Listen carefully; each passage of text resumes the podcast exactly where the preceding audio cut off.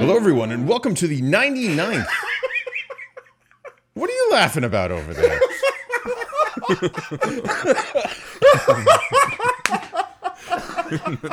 God damn it, Casey!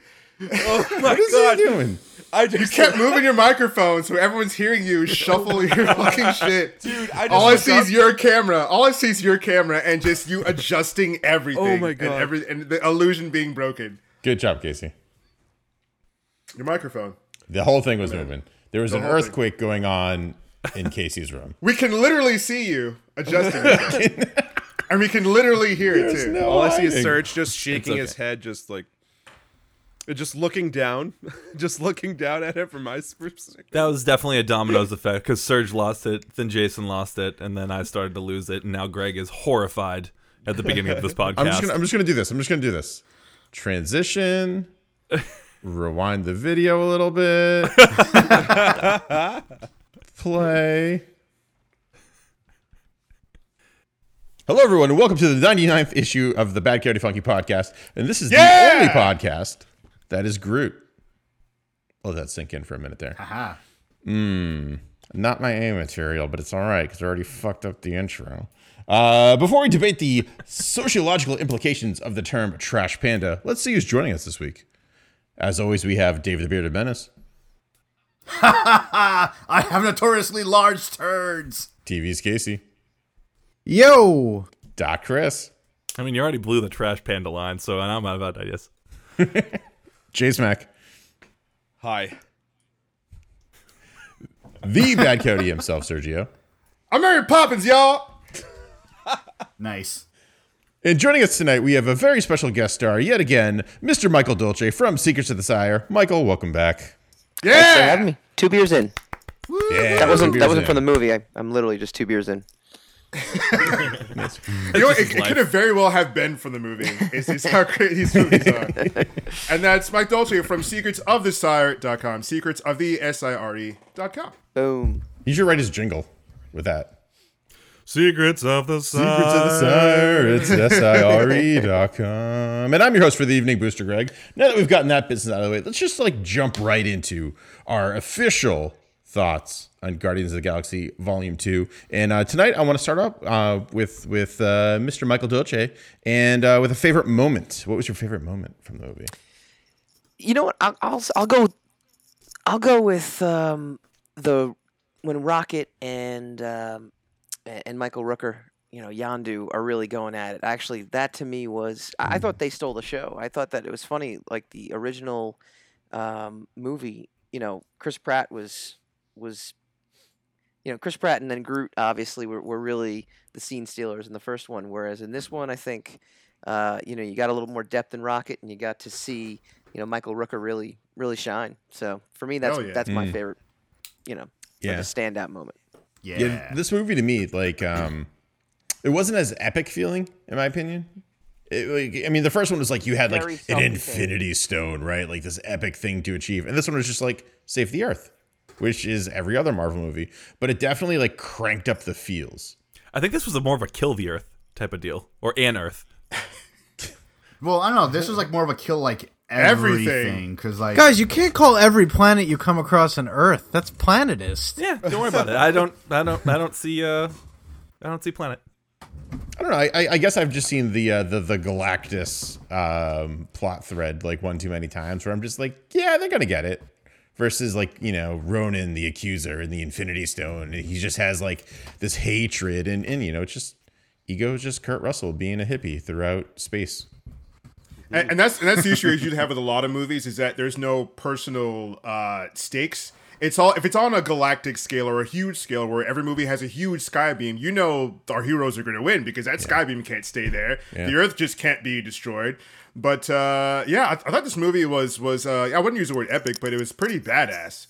Oh, yeah. And I love how it's a lot more fun than the Avengers movies. I have a lot more fun with the Guardians than I do with the Avengers. The Avengers kind of seem very uptight and very kind of sterile compared to the Guardians, especially that this movie.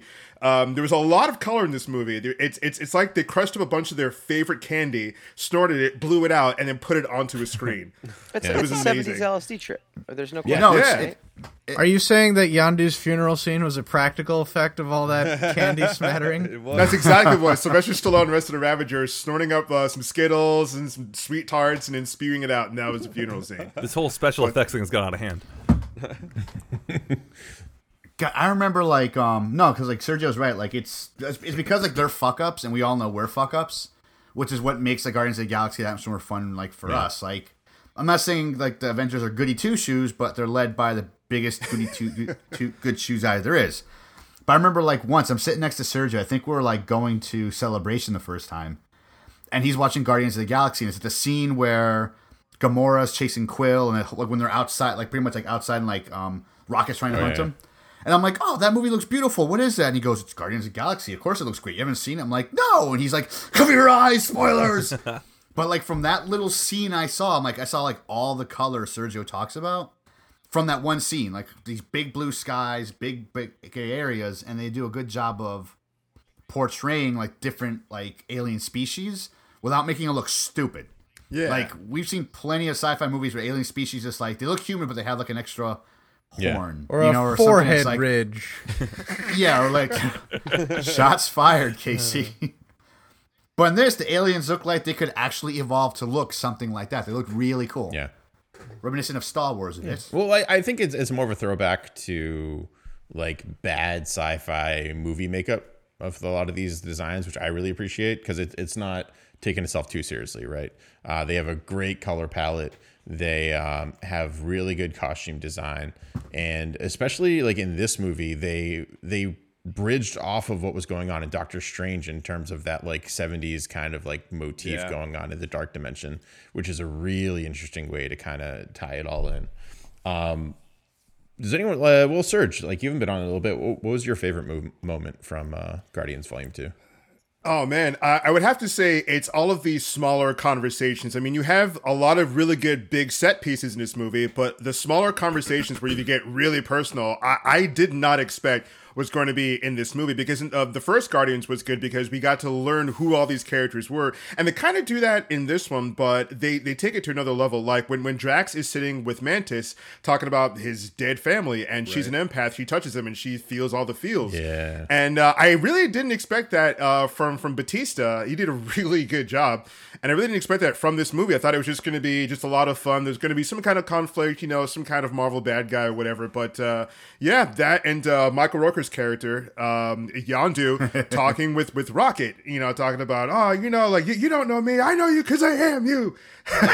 Right, you know, it's character development, the movie. It really was. Really, and Michael Rooker as Yondu really, I think, stole the show along with Kurt Russell, because I really like his story arc, if we can call it a story arc, in this movie, a lot better than Peter Quill's. I really didn't care about Star-Lord in this movie. I cared more about Rooker, and I wanted to see more of that going on, especially as he revealed more and more that he held on to Star-Lord, Peter Quill, because he felt like, you're my son, and I know what your real father is doing with his kids, and you're mine, you know? He even says it towards the end of the movie. He's like, that guy may be your father, but I'm your daddy. I'm your daddy. Oh, my God. He'll be your father, but I'm your daddy, boy.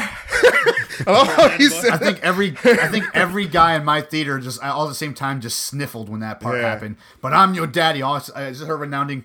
Yeah. and that, to me, was my favorite part of this movie. All these smaller little conflicts, and I did not expect that at all, and it was a great little set piece in acting. I mean, everyone brought it in this movie. Absolutely everybody. Oh, absolutely. Especially like Drax for me too. Like Drax was kind of a letdown for me in the first movie. Like he was cool, but like he wasn't anything special. But this one, he really shines. Like his sense of humor is just like it's almost like in between Volume 1 and Volume 2, he figured out what funny was and just wouldn't stop, like a kid with a new toy, just wouldn't stop pressing the button. And I feel like every other line. Well, it makes sense. It makes sense because like we don't know like what's happened between Volume 1 and Volume 2. A lot has obviously happened, and you do see that growth of Drax. Or they all know each other really well at this point. Like when the movie starts, the way they're talking with each other, it's like they've already been in some shit. Rocket's trying to like set up like a speaker system while they're going into battle because he knows like that's what Quill like. You know what I mean? It's like little things like that, and like the banter that Gamora and Quill have at the beginning. He's like, "Oh, you're doing guns now? I thought I thought I was just guns and your swords. We're both okay. You know, like just like a little like whatever. It's like they've already been through some shit. We're just seeing like the latest adventure by the time this movie starts. You know, Dave, Drax is right definitely the breakout character. There's no question in this, right? Like Hell yeah. Like, and you know, it's funny in the trailers, you know, they would show him and I wouldn't really laugh, but then in the context of the movie, every time he laughed out loud, like like we're cracking up. Yeah, we're just cracking up. Yeah. Do you have a penis? What, Drax? I want to know. In fact, I do have a penis. Something as childish as a penis joke, I actually laughed at. I thought it was pretty good because he raised a good point. He's like, what? I mean, how did I have a show? I mean, he blood his penis. He's like, I actually do have a penis, Drax. Thank you. Yes. And a very nice one in my eye. He's like, yeah. Great. Terrible. But yeah, Drax's character, I mean, wow. Holy crap, Batista. I mean, I don't know what they were doing with him behind the scenes, but it's been working, and keep it up. You know what I mean? Like all the moments where he was trying to be sarcastic and Rocket too, trying to that whole sorry, like winking his eye. I was just like, what is that? He's like, oh, I'm using the wrong eye again. And so there's something about Rocket in both of these movies that I just fucking really dig. Like I don't want Rocket to be one of my favorite characters, but he just always ends up being it. He is, because he's just like a little piece of shit, and I love it. He's great. Not even just the winking from the beginning where he's like, hey Drax, do you want to buy some batteries? Yeah. He's just this sneaky little fuck, and it's great because he's a raccoon. Yeah. Don't they always say like pets end up looking like their owners or something like that? Like, I feel like he looks like Bradley Cooper too. Like, I can actually see him, and it's like Bradley Cooper talking the entire time. I'm like, yeah, okay, that makes sense. Or Bradley Cooper looks like a trash panda. Who knows? Yeah, like every time we see Bradley Cooper now, we're all going to think trash panda. Trash panda. Yeah. Yep. Completely. Mm-hmm. You're like, yep. Oh, there's that trash panda in that movie again. He's going to be like, why is that a thing now? Damn it! God damn that Guardians movie. He gets billed as trash panda. He gets billed as trash panda. He becomes an internet troll, and his troll handle is trash panda. Dear Bradley Cooper, gave the idea. But speaking of the beginning, Casey, what everybody think about that intro? I mean, that was a great introduction to the movie. Definitely my favorite part was the beginning. Yeah. I was kind of hoping when I saw the ad and I was like, everyone's fighting this giant like squid thing. I was like, I bet you that's going to be the intro. But then the way they had it, I didn't feel like it was like spoiled, because you're just following Baby Groot dancing the whole time and seeing people getting their ass kicked in the background. Tremendous. What was the song? You see like bodies flying. Was it everywhere. Mr. Blue Sky? Wasn't it Mr. Blue Sky? Yeah, it was Mr. Blue Sky. Yeah, Mr. Blue Sky. Yeah, the first song on the soundtrack too, which is fucking. Oh, that's great. Oh, did the soundtrack go in order of the movie? It did. I don't know. I just know that was the first. Yeah, I didn't pay attention after that because I was listening to the soundtrack on the way to the movie, as you do when you're seeing this movie. I was like, oh, this has to be the intro song, without beyond a shadow of a doubt. And I mean, it kind of wasn't, because the Kurt Russell scene was the real intro. Right, with the mother, with Brandy, and everything like that. But like when you say the intro, girl. Everyone throughout the world goes, yeah, the dancing Groot, dancing Baby Groot. That was beautifully shot too. The way that you wouldn't fully see the action, but you would see what they were doing behind together, and that's what also we want to see. We want to see a superhero team, all intents and purposes, knowing how to use their abilities and their powers and kicking ass. Like not this like you know, with other movies like, oh, we don't really know your powers. Oh, let's try this or let's do that. But like they're kicking ass. And oh man, it's just so beautifully shot, the way the camera was moving in and out of the action, and the way they're interacting with Baby Groot too. It really helps establish that Baby Groot's like a baby. Yeah, like they're like, Groot, get out of the way, you're gonna get crushed, and he starts waving at Gamora. I hope to God that they actually mocapped Vin Diesel for that, because I've seen videos of Vin Diesel dancing, and he dances like a baby tree. What a fantastic! He dances like a baby tree. Oh, that's going to be a quad. It's great. But I hope they did capture Vin Diesel for that. But I love how Gamora's kind of like the mom, like the surrogate mom. Yeah, yeah. He's like, hey! And then like goes off like a mom would do. And then like Rocket comes over, spit that out. What is that? Get out of here. That was the best part. And the best part, I love Peter Quill gets hit into the food. Oh, Groot, you're going to get knocked, and gets hit out. Tentacle slap. I love dancing when Drax is following him too. Every time Drax is looking at him. Just like... It's just not good. I was like, wait, does Drax still think that he's like a stationary? Does he not know? Because everyone's talking to him, and Groot just stops. I'm like, wait a minute, that can't still be a thing. But I think it's funny that Drax is still like looking. Wait a minute, did that? Whatever. Groot's still trolling him from the last movie. And then Drax just jumps inside of the monster and fucking Star-Lord and Gamora sense. Well, hey, why did he jump in there? Oh, he's gonna be thinner on the inside. It's equally as hard to get out than it is to get in. I know. That's what I was telling him. I love that banter back and forth, just like this real world banter that you would get if we were in that situation. But they have something crazy, this crazy tentacle monster that's shooting out like rainbow flames. Yeah, yeah. The monster that's like a duck. The cool thing about that is it was they said it was a monster from another dimension. That thing's totally like fucking Shumagoran. Yeah, right? Yeah, dude, that's what I was thinking too. Because I played Marvel's Capcom. I was like, is that Shumagoran? Yeah. I love me a good Doctor Strange monster. Yeah, throw him in there. Why not? Extra dimensional. It would make sense too. It makes sense too because we've been introduced to Doctor Strange, so why wouldn't one of his monsters appear? And, and throughout the movie, we saw things from other Marvel movies, too. When in Rome, fight monsters from another dimension. Mm-hmm. Yeah. Mm-hmm. True. Anyone else favorite moments before we move on? I feel like I love her, too. No? Everyone just loved the whole movie. Great. Okay. No, you missed your shot, Casey. Too bad. I did not miss my shot. And Casey's mic and camera are cut. You zoom out of the planet and you see it has the face on it. Oh, yeah. That's pretty good. That's awesome. After James Gunn was like, there won't be any face on Ego the Living Planet. And sure enough, it's like, there it is. Did he really say that to troll everyone? That's great. There's not going to be Ego without that, right? He's like, there's totally a face in the Living Planet. We put one on there. Yeah. Yeah, just like you weren't going to play Ellie in Last of Us. No, you're not going to play Ellie in Last of Us. Okay.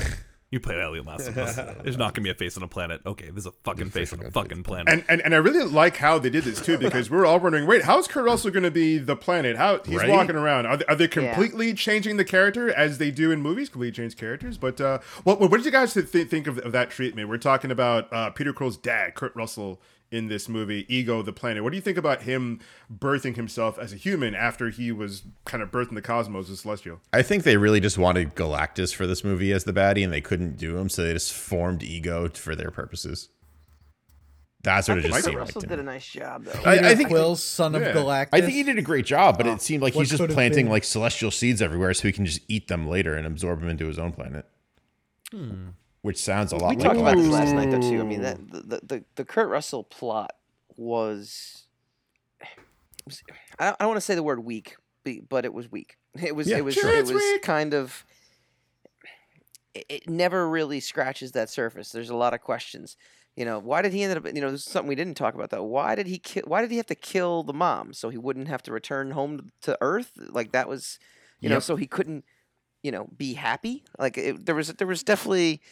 some plot devices there where we're kind of like, he kind of says it. He's like, if he returned a fourth time, there's that. But then, like, it's like I am an all unhappy being. Here's my chance for happiness, but I'm gonna just kill it instead and go off and do this like galactic mission that I have instead. That doesn't really make. Sometimes you just can't fight your nature, man. But I feel like there was there's like a third option that he didn't take. So there's like option one, stay on Earth and be happy. Couldn't do that because he has his mission, right? Option two, plant a tumor inside person so they die and they never come back, which is fucking, it's just fucked up, right? Yeah. There's option three. Kill you. There's option three. Bring said person onto your planet and live happily ever after and just continue your mission like normal. Why did he just do that? Yeah, right. He totally had a spaceship that could take. He took the Guardians to his goddamn like noggin of a planet. Right. He's like, all right, let's go. It's really far away, but I got this ship and everything, so we're cool. Yeah. Right. Not to mention he would have had to go back to Earth eventually to pick up Peter anyway. Right. Well, just bring Peter with you. Yeah. Bring pregnant woman with you on. You have a whole planet. Goddamn planet. It's like not only did he ghost her, but like he ghost ridered her. He like totally just like he and it was weird too. It seemed kind of forced when he was like, oh yeah, I wish I didn't kill her. It's like that. It kind of seemed like they needed a reason for Peter to snap out of it, and maybe all the things they thought of. Oh, what if Gamora? No. What if Rocket? No. What if Groot? Well, what if he just says I killed your mom? Oh yeah, that seems plausible. And like that was a thing on the bottom of the dry erase board they had in the studio. Right. Yeah. Exactly. We're missing a huge part though. This was like Ego as fucking Peter's dad is wrong. Like I know you can do whatever you want in the movies and write it in however you want. But that's the part that really got me. Like I don't care if they're fighting Ego and Ego happens to look like Kurt Russell like as a humanoid. Like Jason the Spartax is, Peter's dad, and I know that James Gunn went on record saying like I didn't want to create another like Skywalker Vader scenario where his dad's the empire of this like this planet. But you don't have to do that. Like, his dad is kind of a dick, but he's not like, you know, an evil ruler really. And he's a lot like Peter. And I was just dying to see that part happen in the movie, and it never came about. And I was like, oh, please, like, let Ego not really be his dad. Like, I was kind of wishing for that to happen. Right. But that was another thing too we talked about, right? Like, we're you know, Kurt Russell lands, he's like, hey, by the way, I'm your dad. And Chris Pratt's like, okay, that, you know, that's good enough for me. I mean, yeah. They had the one line where he's like, it's probably a trap. But like, it just felt easy. It just felt too easy. It's like, okay, we need to move this story along. So, hey, I'm your dad. I came, you know, I saved you. So clearly, I think on some level too, and you know, it's not like I'm a kid who grew up without a dad or anything, but you know, if you spend most of your young adult life wondering who he is, you know, wouldn't you jump at the chance? I would think you'd be more skeptical. Maybe the first chance that presents itself. I think you'd be more skeptical. Like, I would think you'd be like, hey, wait a minute, you know. I don't think you would jump at it. I think you would really be more cautionary the entire time. You know, well, he knew his dad was. We are talking about Star-Lord, right? The king of caution. Wow.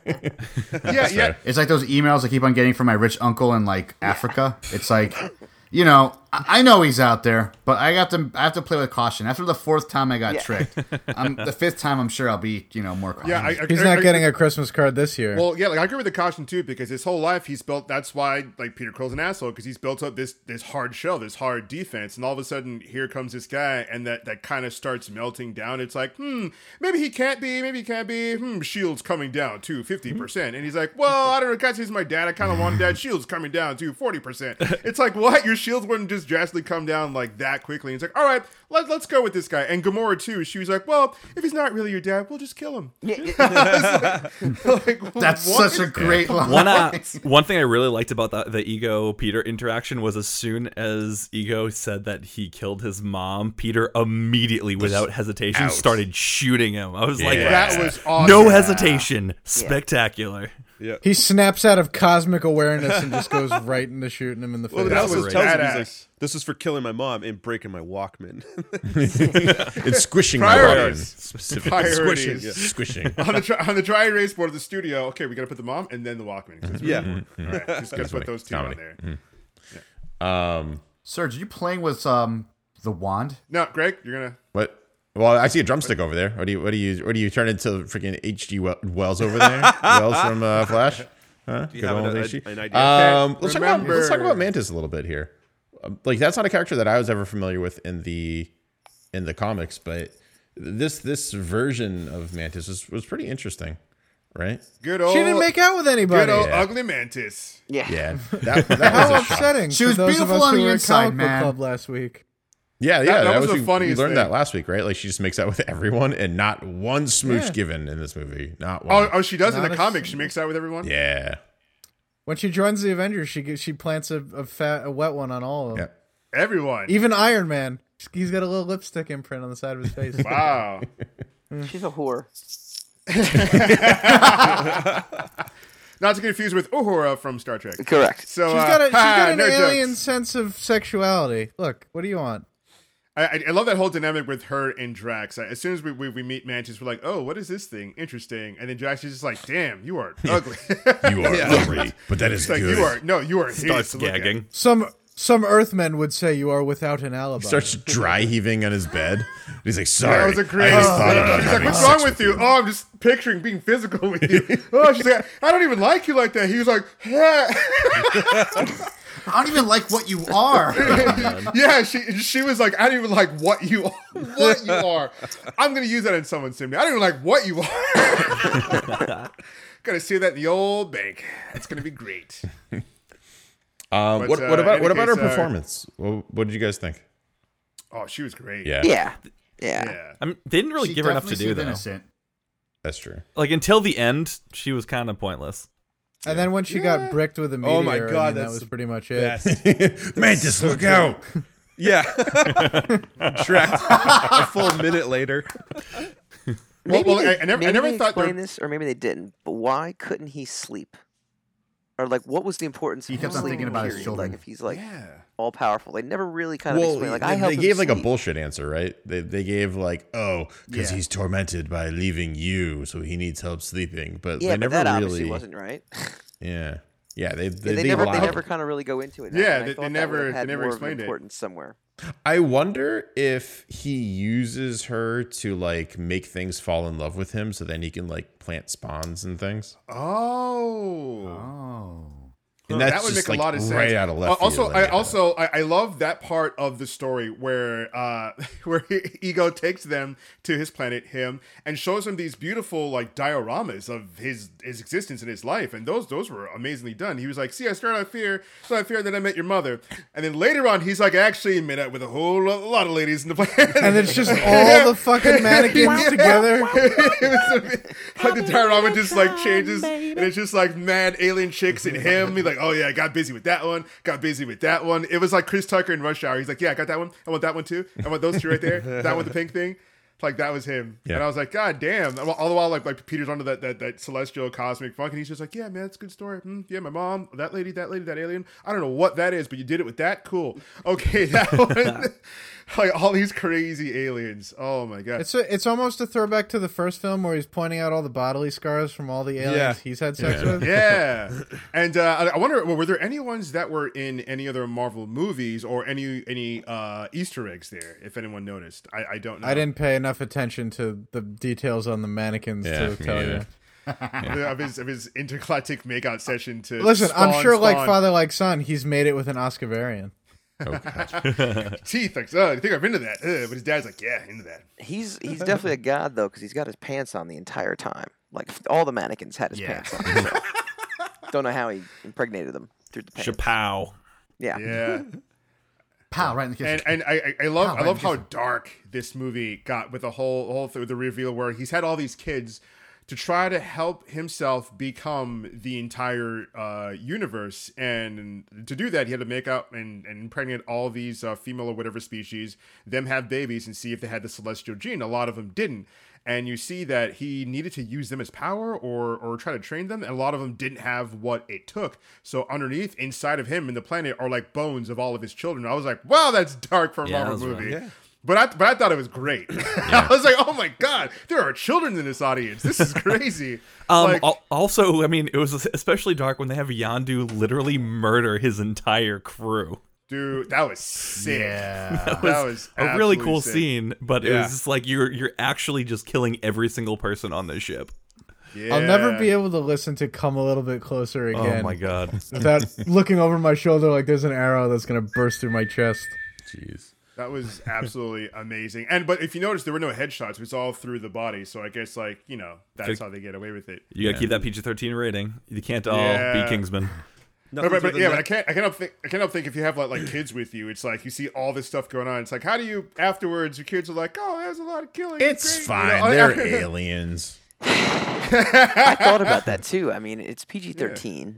Yeah. And it's a Marvel movie. So you're going to have like these little kids here, but it's kind of could have been like an R movie like 20 years ago. You know, like that would have been an R-rated movie 20 years ago. Oh, yeah. Hands down. Easily.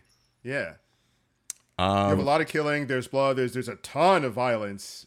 Even the moment where we didn't know when he was going to shoot his father Ego that he would have like blue celestial hologram or like whatever. Like I didn't think that at all. When he shot him, I was like, oh yeah, he just shot another person. Oh yeah, he's carving holes in him. He's turned him into a Swiss cheese man. That was cool.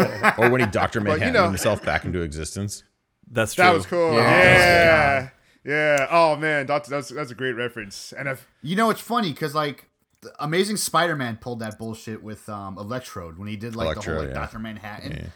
Yeah, and that bothered the hell out of me. Like, it's the same thing I did in Dr. Manhattan, but for some reason in this, it was like, that's it worked. I don't know why. Maybe because it's the movie, but it just seemed cooler. Even though it's the same exact idea, it just looked more badass. Well, you see, it like, was less rip-offy, right, than Amazing Spider-Man 2. Because Amazing Spider-Man 2, he literally like converts into energy like Dr. Manhattan and reassembled himself. This one is he's like growing himself from the planet again, which is maybe is a little less of a rip-off and a little more visual. It had meaning to it. Yeah.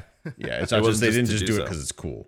they did it because there was an actual purpose. Also, my favorite scene in Watchmen, his whole or Dr. Manhattan's origin story, how he talks about time and so the events good. And when things happen, and then at the end he goes, and then I felt fear for the last time, and it's just him coming apart. I was like, God damn, this is good cinema. And Zack Snyder did nothing good. Nothing good after that. It was all downhill. He peaked at round one. Yeah. He's a two-trick pony. It. That's all he gets. Dude's like Lou Bega, just one and then nothing again. Oh God, that. Lou Bega. Yeah. Lou Bega, for all of you playing at home on Bad Coyote Funky Bingo, and he got Lou Bega. You won. You won your prize. A chip clip. Nice. You can we also talk about how Star-Lord did action at the beginning of the movie, action at the end of the movie. People just told him stuff in the middle of the movie. Yeah. He basically did very little through the majority of that. You're absolutely right, though. Like, his role in this movie was, I mean, it was almost like everyone else got to really shine in this movie versus, you know, it was like Chris Pratt was movie number one. Mm-hmm. This movie, again, like Drax and, you know, Rocket and Yondu. Rocket gets an action scene all to himself. Yeah, I mean, yeah. Oh, yeah. Even Gamora's scenes were kind of like, meh. Yeah, they could have done more. That fucking North by Northwest thing with Nebula in the freaking... Yeah, Nebula flying the thing. Sisterhood of the Traveling Replacement Parts from Daddy. she was pretty badass, and Karen Gillian always looks hot. Yeah, I agree. Always. Yeah, she does. Always. Even bald and blonde. We talked about that last night, yes. Mike. You said the same exact thing. Like, when you guys are on Mike's podcast, I was mad when you didn't agree with Mike in saying that, like, now you look hot. Sergio, no one agreed with me. No one. She did. I agreed with you. I just don't like Nebula. I don't like her as a character in the comics. Wasn't talking about the character. Talking about she was hot. Nerd. Listen, we're talking about. Casey has to. I think Zoe Saldana looks better than Karen Gillian does in that movie. Casey has to like the girl. Listen, her personality, I didn't pretty much care for it, so no, not hot. Okay, just, you know, adjust his glasses and everything, which is nice, Casey. Which is very, your mother taught you right. Yeah, what do you want me to do? Come on, man. We're just talking about level. She's blue and she's evil. Like, there's so many things. What's her not to like? Plus, Karen Gillan is. You know the thing, Casey. You know the type of things she can do to you. The type of things I dream of that she could do. Like, I mean, dude, you know, smurf the shit out of you. What happens when you don't have a woman on your show anymore? She took herself out. Anyway, so. Well executed. And for those of you who are following the story of the Bad Coyote Funky crew, there is your exposition. Hey. Yeah. Also, Karen Gillan worked out a lot for that. So if you want to appreciate fitness too, be like, hey, you did a good fucking job. I do admire that she shaved her head. She didn't shave her head. That was pretty dope. No, but even like you could tell. The first one she shaved her head. This one, you could tell she didn't shave her head because it's just a little bit bigger than the first one, and just like, You get a little extra brain bits in there from the last time you got beat up by Gamora? Is that what? Extra parts. Thanos was like, what are you going to do? Yeah, but the whole story of her and Gamora, the way they were growing up, that was an incredible piece of cinema to hear. You know, these two sisters pitted up against each other, and if one of them failed, like, their mad titan, their huge god character of a dad would just rip them open, replace stuff, and put things in. Like, all right, now try again. No, you got to get all that character development in now for when she dies in the first 30 seconds of Infinity War. Why do you say that? Dude, come on. She's going to fight Thanos alone. They're obviously going to use her as the first thing. But I've seen her on a cover of a comic with her choking Thanos with an Infinity Gauntlet in her hand. Does that not still stick? I doubt it very much. Yeah.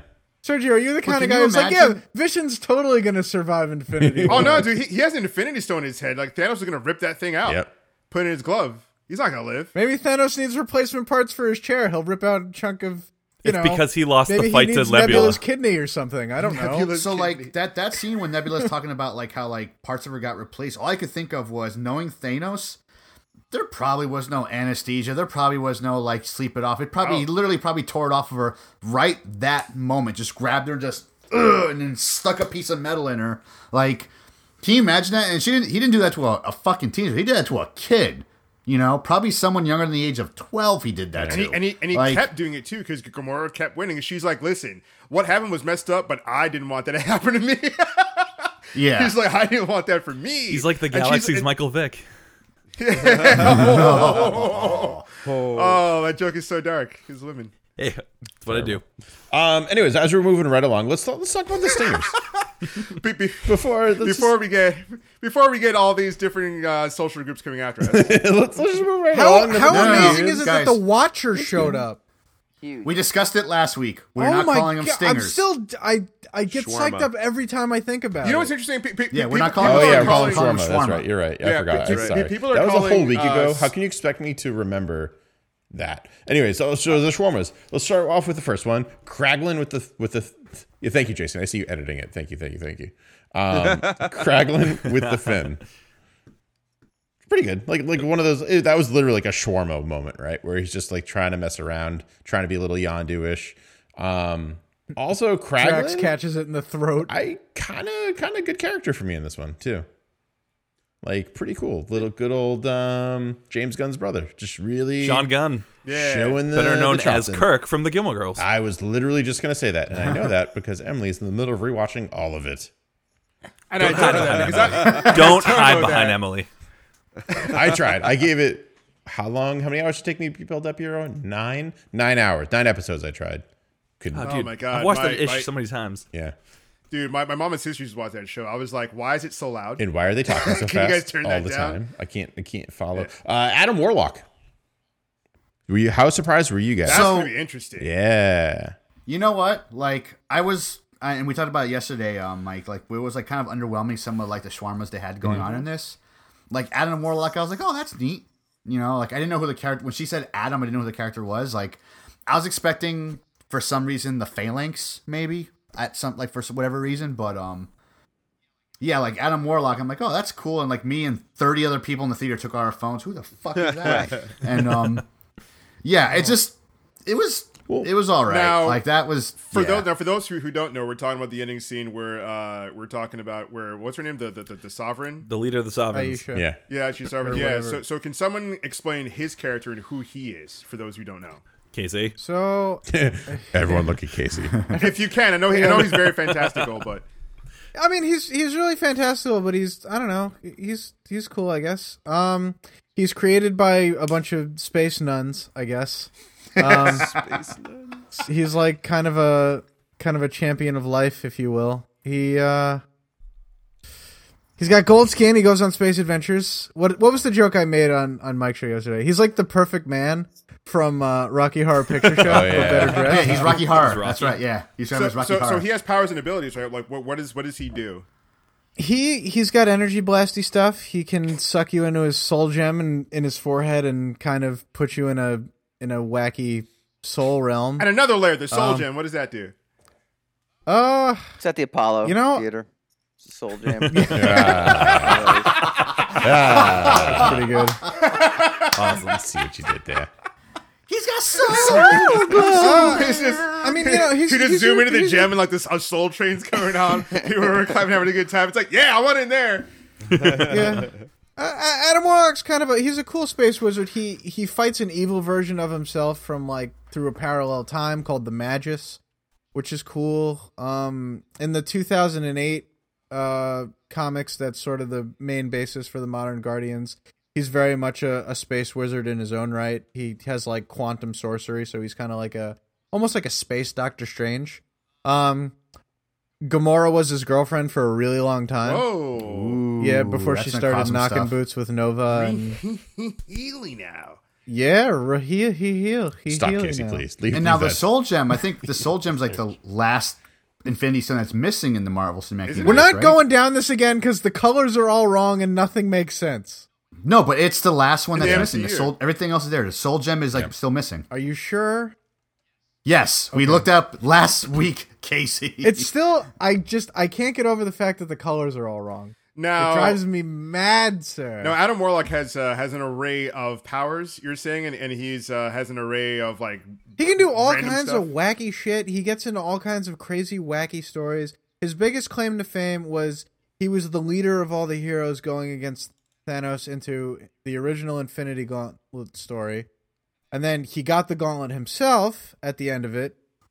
He was present during the Infinity War, the Infinity Crusade, and he founded the Infinity Watch, which features Gamora and Drax as two main keepers of the Infinity Gems when they dispense, like they split them up again. Like Dragon Balls. Now when he got... Exactly like Dragon Balls, so their power couldn't be used for evil. When he got the Infinity Gauntlet with all the stones and everything, because I assume, Thanos was done after that, what did he do with it? He strode up to all the cosmic abstract things of the universe, so he walks up to like Galactus, the Stranger, Master Order, Lord Chaos, the Living Tribunal, like Eternity, Infinity, all the cosmic concepts and bigwig entities and stuff, and he's like, check out my dick. Like, present yourself, because I'm the new leader of the universe. That's not where I thought this was going, but I'm glad that's exactly where this went. In so many words, he's like Living Tribunal. I thought there'd be some like bigger like thing that he did, going up to all these things like, hey everyone, there's not much bigger scope. It's kind of like he walks up to the Living Tribunal, who is basically God's right hand man and like judger of all things infinite, and he's like I'm the ultimate power. Step up or back off. And the Living Tribunal is like, you know what? Let's see where this goes. There's like a new cosmic force in the universe. Let's roll with this. And all the other cosmic entities are like, this fucking sucks. Like, no way. And then Adam Warlock's like, bye, Felicia. And he just sends them all. He sends them all away. He's like, get out of here. I've been telling Casey for a while, we need to make a series of him explaining comics and shit just like that. The thing is he doesn't really do anything with the gauntlet until like his evil. Yeah. His evil self eventually gets control of it, and then he's like, well, maybe I should have broken it up. Now we're getting to like a crazy, crazy part of it. Adam Warlock is so hard to just detail in like a 5-minute span. No, it's great. It's great. So I'm wondering what they're going to do. It's cool. So how do you think he's going to fit into the MCU, and anyone can answer this? He's going to be like Vision for the Galaxy, for the Guardians. Yeah. Yeah. Do we know if Guardians of the Galaxy 3 is going to be between... Avengers Infinity War and Avengers as yet untitled Avengers sequel? Well, if you do the math, it said 1980 at the beginning, and then it said 34 years later. So technically speaking, I guess Guardians 2 takes place in 2014. Does that make sense? Yeah. Right. Math. With the Zune. That's right. Math, what do we do? Well, he's not going to show up in Infinity War, right? Or at least they said so, and they're probably lying about it. No, they definitely do. Gamora, I just read an article, she shot scenes from Infinity War also. So, where they show up in Infinity War, they might be at the beginning of Infinity War, you know what I mean? They might be the prologue to Infinity War, for all we know. I really do want to see more of the Sovereign, at least, even if there's no Adam Warlock, but, it'd be nice to see him. He's got a pretty integral role in the comics, so... Yeah. So while Guardians of the Galaxy 2 is going on, what's happening with the Avengers and all that in the MCU? Is this before Civil War or after? That's going to be Winter Soldier. I think they're fighting Ultron. I think it's... 2014? If it takes place in 2014, they're fighting Ultron. Yeah, that's true. Interesting. But there's the time gem, too, so like everything can be all wibbly-wobbly, timey-wimey. It doesn't have to, right? It happened like that. God. You could X-Men the shit out of it, and it just never happened ever. Yeah, we do that too. Must we? Shots fired. My bad. We've already got Josh Brolin as Thanos, also playing Cable in Deadpool. Yeah, right? Like what the? That's two different studio universes, though. So yeah, come on, Casey. Totally we can still complain about it. We can still complain about it. You know it. Let's go into a little bit more of the fantastical. Let's talk about the Stan Lee, the little Stan Lee shawarma there. Casey, I'll let you do it, but I think you called it. It's my favorite scene in the whole movie. How did they get the rights to the Watcher? So did anybody notice? Do you subscribe that he's a Watcher? People are saying that he's a Watcher. No, he's like an agent for the Watchers. He's an agent. Did anybody notice he's talking about a role that he had in Captain America: Civil War? Yep. Yeah, the FedEx thing. Like that's pretty good. He's like, on this other time, I was just, hey guys, like he was going to go through all of his cameos. Yeah. I would have loved if he went through like his Fantastic Four cameo from like the original one. And just like make it like a multiverse, like that kind of stuff. Like that would have been nuts. Huh. Oh, they make it multiverse kind of stuff. We get 2 Chris Evans in Infinity War. That's ridiculous. Oh. But yeah, like Casey, when I saw that, I thought of you immediately because I was like, he must be rolling right now. I just couldn't believe it. The Uatu the Watcher is. He lives on the moon. He's got a no interference policy with mankind, and his task is just to observe and record for the posterity of the universe. But of course, he breaks that rule when Earth gets challenged by Galactus and what have you. And I guess that one time Black Panther and Storm got married, which I guess was pretty important enough for him to show up. But, well, yeah, that's his fan fiction come to life. Jeez. Yeah. Yes. Of course you're going to show up for that. You just see him just, you know. Well, his actually, the cool thing about his fan fiction come to life is that he used to narrate the entire original volume of What If. Yeah. Mm-hmm. So it'd be like, you know, oh, what if Conan the Barbarian was trapped in the Marvel Universe? It's like, Uatu, tell us the story.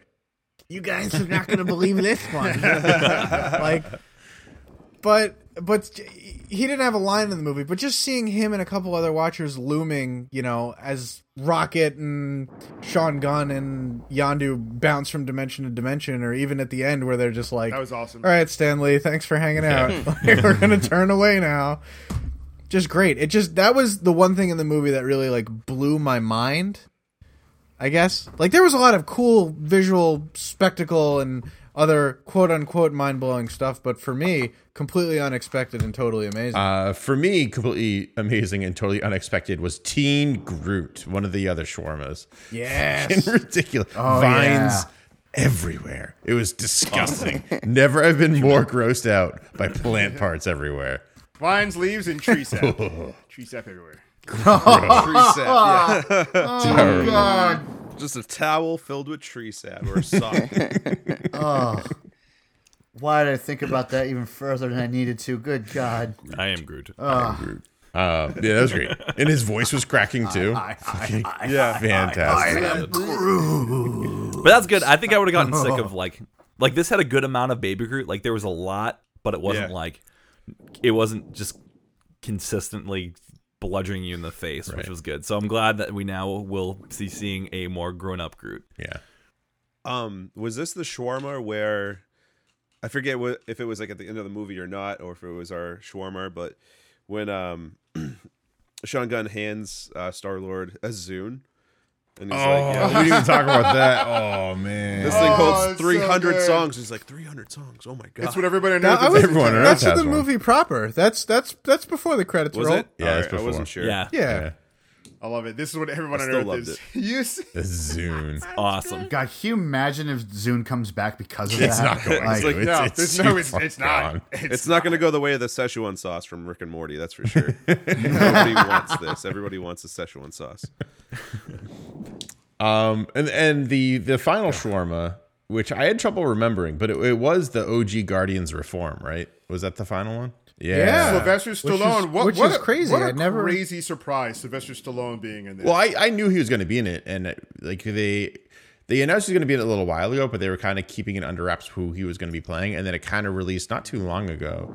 I remember that he was going to be playing Starhawk, which was really cool. But just like seeing him go toe to toe with like Merle from the fucking Walking Dead is just like two tough guys, just like so much testosterone. Yeah, some of it blue. Don't do it, children. You broke her hearts. You broke her car. You broke her now, kid.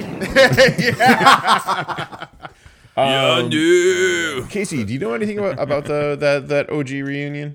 I know, like, not or much. Mike. Yeah. Or Mike. Did you know anything about who played who? Who was the big fella? That's Charlie Ving 27. Rams? Ving Rhames is in it. Was that? And that like was I Ving heard the Rhames, voice, right? And like for some reason I thought he was Michael Clark Duncan for like a second. I was like, God, yes! I thought so too. I'm sure that if he were alive, they would. I thought so too. I was just like, wait a minute, that can't be. How is this possible? Yeah. You just take Ving Rhames, you make him like 1.5 times normal size, and he just becomes Michael Clark Duncan. I miss that man. That's it. So yeah, the original Guardians team is Yondu, who's dead, Starhawk, played by Stallone, Martin X, which is the crystally porcupine-looking guy, and that's played by somebody. Each one of like Miley Cyrus was one of them. Is the head? She's a little robotic head. Yeah. Yeah. What? Yeah, but they've been around since the 60s. They teamed up with the Avengers to fight like this space god dude called Korvac. Korvac. And then they really didn't do anything of note since. They were kind of a sort of big deal in the 90s, which I know Mike remembers. That was the Jim Valentino run of Guardians of the Galaxy, which was pretty cool. That was the best one. I love. You think so? I love that run. Yeah. What went down in that run that made you like it so much? I was 12. It was rad. That's why. Yeah, it was just fun. It was a fun romp through the space, the space universe of Marvel. I would say that's the best way to put it. Yeah. I like how Mike thought about it for a second. He was like, I was 12. Well, But you know what? Like, that's why I like this Guardians now. Probably why I like it more than Adventures. It's such a fantastical romp through space, through this entire thing. Mm-hmm. And the other movies aren't so focused on being so fantastical. Doctor Strange was, but this takes it out of the box. And it just gives you so many things to look at and do and to think about. Yeah, absolutely. Yeah. I'm sorry. I'm looking up like the OG Guardians right now, trying to see if I can find anything. But it kind of makes you feel sorry for like the creatives over there at the Marvel Cinematic Universe like studios, because it's like, oh, Martin X was played by Michael Rosenbaum, aka Smallville Lex Luthor, aka Justice League cartoon Flash. Wow. Yep. Yeah, that's what I say. They're all somebody. Yeah, Michael Rosenbaum. Which I don't know why he's not Lex Luthor in live action movies now, because he's more Lex Luthor looking now than he was back then. Sure, and he's a phenomenal actor. Come on, Hollywood. Well, let's not say he's a phenomenal actor. He's a phenomenal Lex Luthor. Like his acting. Damn, since what did he do to you? He's been like a teen rom-com, and that's pretty much all I can think of. That's true. It wasn't really in much other than Smallville. I'll say it's because I was not a fan of Smallville, but I was a fan of his portrayal of Lex Luthor. Is why I say he was a phenomenal actor, because I think Smallville sucked, but he was really good. Dude, he was really good. I was just like, I was like, God damn, he's the only one acting in this motherfucker. When him and Lionel Luthor would square off, that's why you watch that fucking show. Yeah, that's what that deal was. Yeah, dude, I was just like, man, he's the only one bringing it on here. Like, why is this guy not blowing up? Let's go. Yeah. And Michelle Yeoh is Alita. Yeah, dude, I was like, yo, it's Michelle Yeoh. I used to watch. I was a huge. I saw a martial arts movies fan, and I used to watch like a lot of. We had like an action channel like on our satellite dish growing up, so I used to watch like a lot of those movies. And she was in a ton of those movies because she was huge back in the day, even before I was born. And she was in a lot of like cop movies where she would play like a super cop, or whatever. So basically, she was like a female Jackie Chan of like all the movies back then, and she had some really, really, really good roles. And I was surprised when. They started using her in American movies, and I haven't seen her in like a long time. I was like, oh, okay. And as soon as I saw her, I was like, yo, is that her? That's so dope. Mm. They cut Nathan Fillion from the movie. That just dawned on me.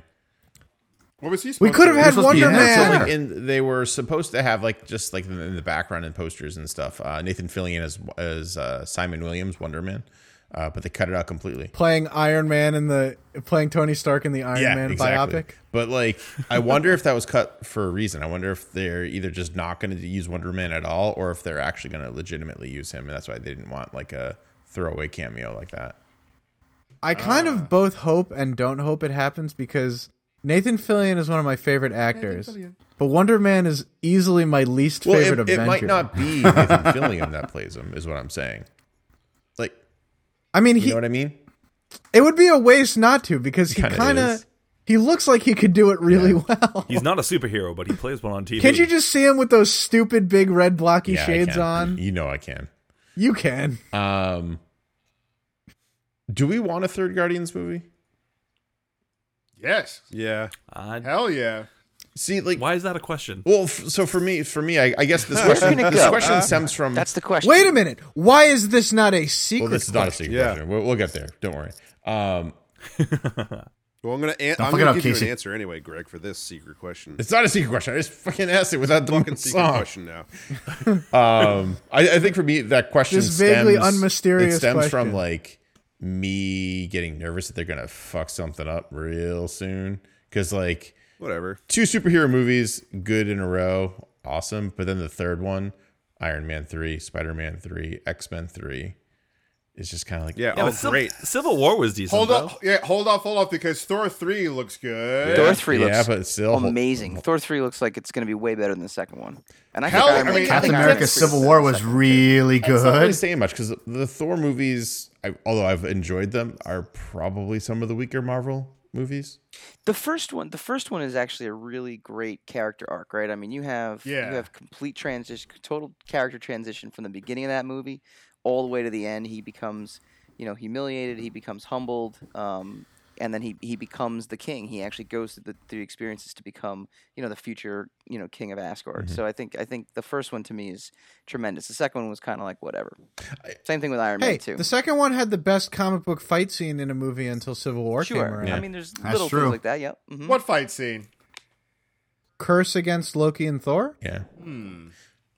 Dude, he does that thing where he punches the boulder and he lifts it up over his head.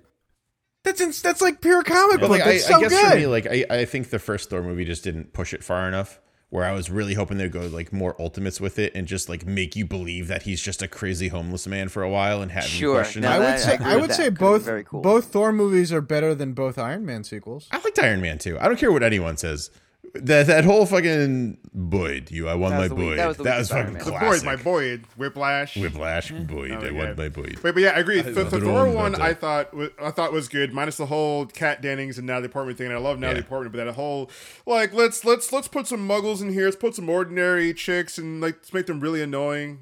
I know one person who actually likes all that garbage, and I'm right here, Serge. One person who liked all that garbage. Only one person liked that. Nobody else made it. Get your wand out of the shot, goddammit. Anyway. Is it me? One person. I feel like I was being pointed at. One person. It's you. But in any case, the Thor 3 looks good. Yeah. It can't be any worse than Iron Man 3. But we'll see. But yeah, I definitely think a lot of people want more of the Guardians because it's more fun. You don't know where you're going to go. Mm-hmm. And you don't know what you're going to see. And even the way they portray stuff, when they went to Ego himself, the planet, it was so crazy looking. And just all the, all the designs of the plants, the architecture, everything was just, you were taken away and transported. And that's why we go to the movies, to be transported and taken away. And we were taken the fuck away. And when we get shit like Kat Dennings and fucking... Now we heard it here, folks. Let's get rid of Kat Dennings in the next Thor movie. Put in some of those fucking... colorful ass bubbles. I'm gonna laugh. When Drax, that's when what Drax puts an ass in those. In the oh seat. My god, he's just like. I'm gonna laugh so hard because Thor 3 is obviously not taking place anywhere near Earth. I'm gonna laugh if Kat Dennings fucking shows up in the crowd. Oh, I hope she does now. That's gonna she's in the gladiator crowd. Though, apparently, there was a Hulk-sized footprint. On the planet that they crash landed in Guardians of the Galaxy 2. Ooh. So supposedly that was Planet Hulk. Yeah. Huh. Whoa! Well, that's essentially what Thor 3 is, in my opinion. It just looks like just Planet Hulk, which is really cool. Well, yeah. Wait. When there's also something else. When they were jumping through the different dimensions, there's a part where they jump through and you see some dude that's this giant freaking club smacks someone a couple miles away and just stops and looks at the air huh? Was that Hulk possibly? Those were two Cronins, the stone guys. They'll be in Thor Ragnarok. Yeah. Yeah. Huh. Ah. Yeah. Interesting. They were in Thor 2. If you remember that big guy where he looks up and he just kills him in one swing of the hammer. Oh yeah. They were those guys. I just watched Thor 2 last week cuz I was bored. Nice. It was always a good reason to watch. Are you still bored? Bad. After you watch it, this wasn't good. It was just right. It was right down the middle of the lane. It was just satisfying enough that I went, cool, superhero movie. Awesome. It had some really good damn set pieces, when Heimdall didn't notice the ships coming in, and he just kind of looks back and starts running towards it. I was like, "Oh, you shit, this is badass." He takes out the two knives. Keep talking about how good that movie is, and stop saying it's mediocre. No, it is mediocre. It's great. I think we can all agree that we just need more Heimdall. I said it had good set pieces. Good set pieces doesn't make a whole good movie. Is good. No, have you heard the theory that no? Because if good set pieces equals good movie, then Batman vs Superman was fucking awesome, which it was not. It had good set pieces. One good set piece, the Batman scene. Good set piece. Have you guys heard the theory that Heimdall is the last gem? He's the soul gem. Yeah. What? Yeah, it's kind of a house. I was so sure you were going to say The Last Jedi, and I got really confused. But most of it involves Heimdall has his glowing yellow eyes, right? But in Thor Ragnarok, it looks like he's kind of dulled out a little bit, his eyes.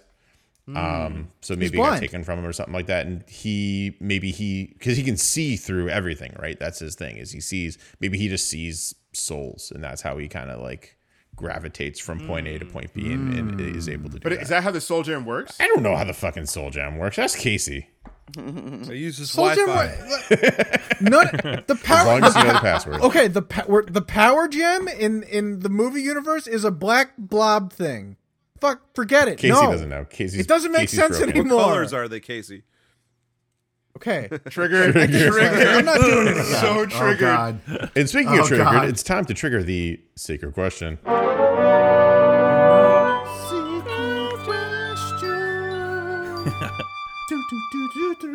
Damn, we gotta get something for wait, Dave, do you even know what the secret question song sounds like? No, it is fantastic. I hope the answer is no. Because it syncs up really well when I edit it all together later in post. So, gentlemen, tonight we talked about Guardians of the Galaxy Volume 2, what we liked, what we didn't like so much, and we even stuck in a little bit of Thor Ragnarok towards the end there. Gentlemen, what I want to know, which kind of pertains to my question we asked before the secret question, we know there's probably going to be a third Guardians movie. What do you want? Very brief plot synopsis.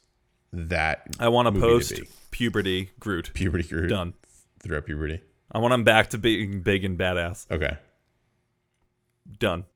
So you want the entire plot of Guardians of the Galaxy 3. Old man Groot. Oh my God, with a sweet tree beard. I would love to see a Groot suit. A Groot suit riot? It's all Johnny Cash songs in that movie. That hurts. Mike, what about you? It's a good question. One of the things I thought about in this is, why does Kurt Russell think he's the only Celestial? Like, if I remember my Marvel universe, there's more Celestials. Because Fox owns the rights to the rest of them. We've also seen one in the first film. Yeah, that's true. So I'd like a threat to actually match, you know, our heroes in the next film. Like, I want something that actually, you know, the team gets to work together again, kind of like they did in the first one, and let's see some more Celestials. Yeah, hell yeah, more Celestials. Nice. Serge, what about you? From chat, we want Adam wants the newest member of the Guardians, Tony Stark. Ooh, boo! No, he's in every movie. Yeah, he's like, I'm here now. I'm rich. Oh man, I just what I really like about Guardians is kind of why I like Star Trek. You have this crew of misfits who go journeying boldly to places that we haven't seen.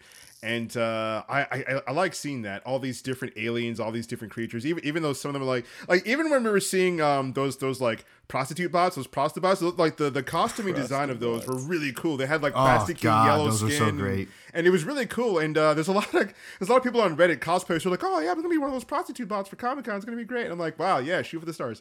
And so yeah, I love to see just different worlds. I mean, no particular plot. I really don't know. I just like to see all these different locations because we know what Earth looks like. And in the Avengers, we're not really seeing anything too crazy. With Thor, he's going to different worlds now. And that's what I kind of liked about the Dark World Part 2 is that we're mostly in his world, and we got to see some of the other ones like very briefly. Mm-hmm. But yeah, I just want to see different sets, different worlds, different places, and aliens. Nice. I just love seeing that spectrum. Also from chat, we have Boulevard Gaming saying Agent Venom.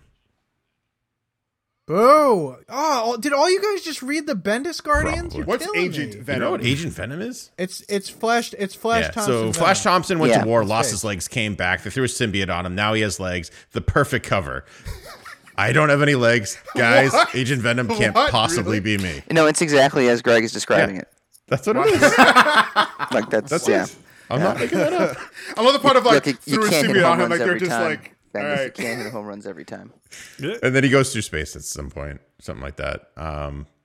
Through a symbiote on. I love to think, like, they dip their fingers in it and, like, just splash it like you do when you're a kid. Like, sprinkle put your hands in water. It's like, spray your siblings or friends. You mean, like with spaghetti?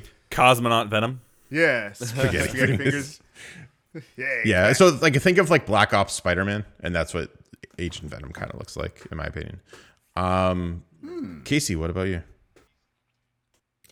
I want to see more of the comic book Guardians in it.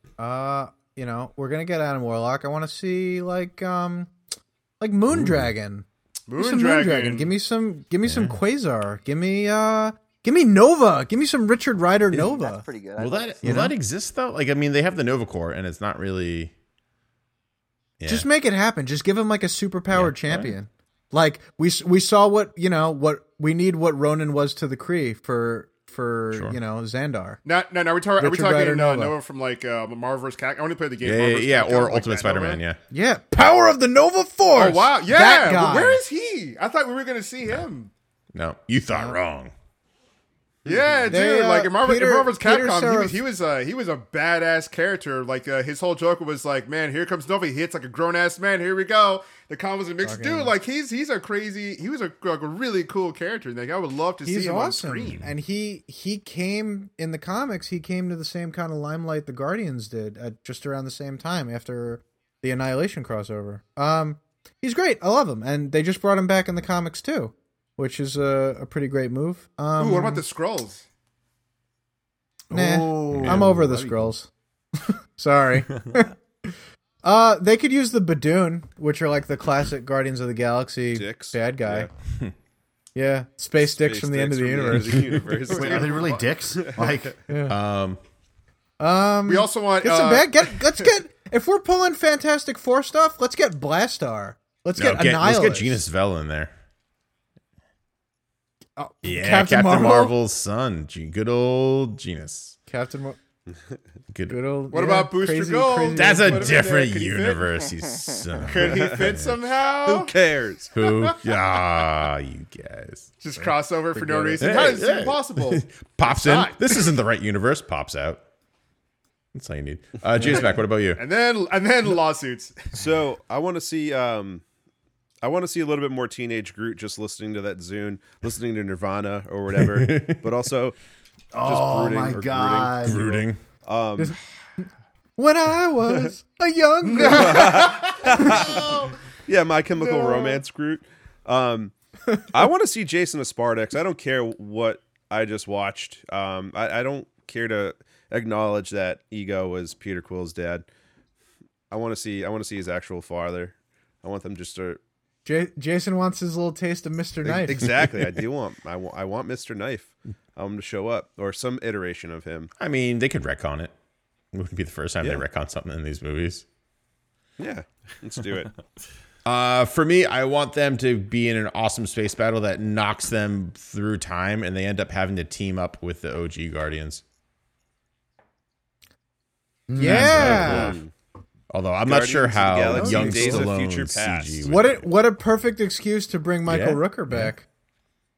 And CG the shit out of all of them, or get Milo Miyama to play. Well, while you mentioned it, how great is their de-aging CG now? Yeah, actually, that was phenomenal. I didn't even think about that. That really is weird. It's magic. They're going to just be able to create people in movies. It's terrible. No one has a career ever again. And with that, I think... They're going to license out their faces. Hey, he didn't go through me. Oh, I didn't go through you, Dave. That's right. And that's all the time that we have for tonight. This is... Dave, let's go. What's your answer, Dave? So, like, what I wanted, like, plot synopsis, I'm not sure, but what I really want to see is like Peter Quill put on like with his Zune, whatever music they're playing like currently like on Earth, put it on and just shit himself and be like, this shit sucks, and just says it like on screen. Considering all the good music he's been listening to up to this point, just hear what's current, say it's bullshit. And then he puts on Mouse Rat and is like, this is the greatest thing I've ever heard in my life. Yes. 5,000 candles in the wind. Nice. All right, so Dave wants a disappointed Peter Quill. That's his Guardians of the Galaxy 3. Yes. It's him listening to all the hits from 1980. When did he leave? What year? 1980. Guardians number 5. 1988 to 2017, listening to all the music. That's beautiful. Good job. And with that, that's officially all the time that we have for tonight. This has been issue number 99, so close to those triple digits. 99! And again, just in case you were wondering who that wonderful, wonderful guest star that we have is, it's good old Mr. Mike Dolce. Mike, why don't you tell the people all about your show and everything like that? Sure.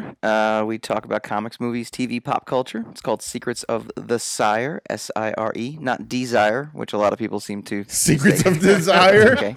Secrets of Desire. That's my other podcast. That's a whole different world. Yeah, that's Secrets of Desire. I'll tell my wife. Oh, that's a different brand of Desire. We air live Wednesdays, 8 p.m. Eastern, talkradio.nyc, and the podcast goes up on iTunes, iHeartRadio, Spreaker, Stitcher, Google, you name it. We're up there on everywhere. Fridays. That's awesome. That's awesome. Good old Fridays. And for those of you just tuning in for the first time ever, this is the Bad Coyote Funky Podcast. We talk about a lot of great things every week, and usually gets up. What do we do? Thursday nights live at 10 p.m. now. Eastern Standard Time. Be sure to follow us on the Facebook, the SoundCloud, the Twitter, the Instagram, the Google Plays, the iTunes, all that good stuff. And right here on twitch.tv/Bad Coyote Funky. And also, if you're listening to this on iTunes, feel free to just give us a good old 5-star. Give us a good rating. Let us know what you like, what you don't like, all that stuff. Literally, word of mouth is how people hear about this podcast. So let your friends know how much you enjoy it. We appreciate it. Until next time, tell them, guys. Did I hit everything? I hit everything. Yes, I know I did. Yeah. We will see you next time, or we will see you another time. Or never. We'll see you never.